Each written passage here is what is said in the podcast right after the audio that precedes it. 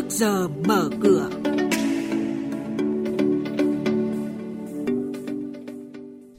Thưa quý vị và các bạn, thông tin về Bộ Tài chính đề xuất sửa đổi Nghị định 163 theo hướng siết phát hành trái phiếu doanh nghiệp và diễn biến thị trường chứng khoán sẽ có trong trước giờ mở cửa ngày hôm nay cùng biên tập viên Bảo Ngọc và Đình Trung.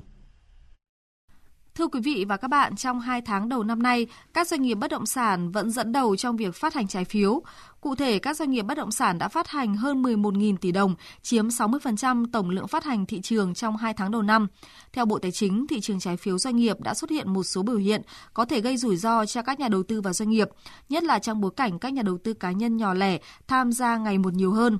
Do đó, Bộ đề xuất sửa đổi Nghị định 163 theo hướng nâng cao điều kiện phát hành, giới hạn khối lượng vốn phát hành không vượt quá 3 lần vốn chủ sở hữu theo báo cáo tài chính quý gần nhất được cấp có thẩm quyền phê duyệt. Quý vị và các bạn đang nghe chuyên mục Trước giờ mở cửa, phát sóng trên kênh Thời sự VV1 từ thứ 2 đến thứ 6 hàng tuần. Thông tin kinh tế vĩ mô, diễn biến thị trường chứng khoán, hoạt động doanh nghiệp chứng khoán. Trao đổi nhận định của các chuyên gia với góc nhìn chuyên sâu, cơ hội đầu tư trên thị trường chứng khoán được cập nhật nhanh trong Trước giờ mở cửa. Chúng tôi xin cung cấp một số thông tin của các doanh nghiệp chứng khoán. Công ty cổ phần tập đoàn tư vấn đầu tư xây dựng Kiên Giang CIC Group mã chứng khoán là CKG, sẽ chính thức niêm yết 50 triệu cổ phiếu trên sàn chứng khoán Thành phố Hồ Chí Minh với mã chứng khoán là CKG vào ngày 25 tháng 3 tới đây. Theo đó, giá tham chiếu của cổ phiếu CKG ngày chào sàn là 11.000 đồng một cổ phiếu, biên độ dao động trong ngày đầu niêm yết là cộng trừ 20%. Hội đồng Quản trị Tập đoàn Xăng dầu Việt Nam Petrolimex, mã chứng khoán là PLX, vừa phê duyệt lộ trình và kế hoạch dự kiến chi trả cổ tức năm 2019. Theo đó, ngày 31 tháng 3 tới đây, Petrolimex sẽ chốt danh sách cổ đông tạm ứng cổ tức bằng tiền mặt với tỷ lệ 20%, tương ứng một cổ phiếu sẽ được nhận 2.000 đồng. Hội đồng Quản trị Công ty Cổ phần Dược Trang Thiết bị Y tế Bình Định, mã chứng khoán là DBD, vừa thông qua quyết định tạm ứng cổ tức năm 2019 bằng tiền mặt theo tỷ lệ là 15%, tương ứng một cổ phiếu sẽ nhận được 1.500 đồng.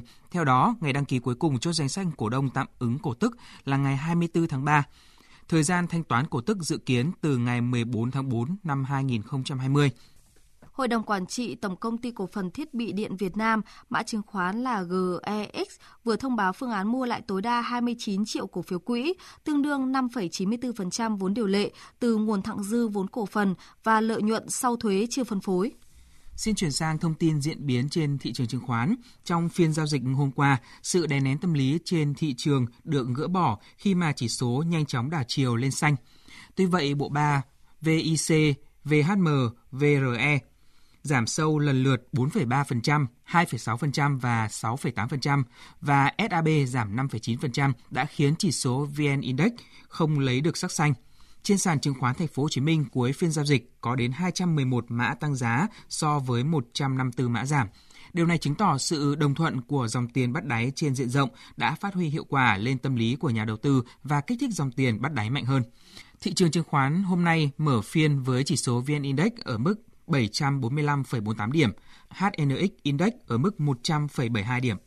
Chúng tôi sẽ tiếp tục cập nhật những thông tin về kinh tế, tài chính trong các bản tin tiếp theo. Mời quý vị chú ý lắng nghe.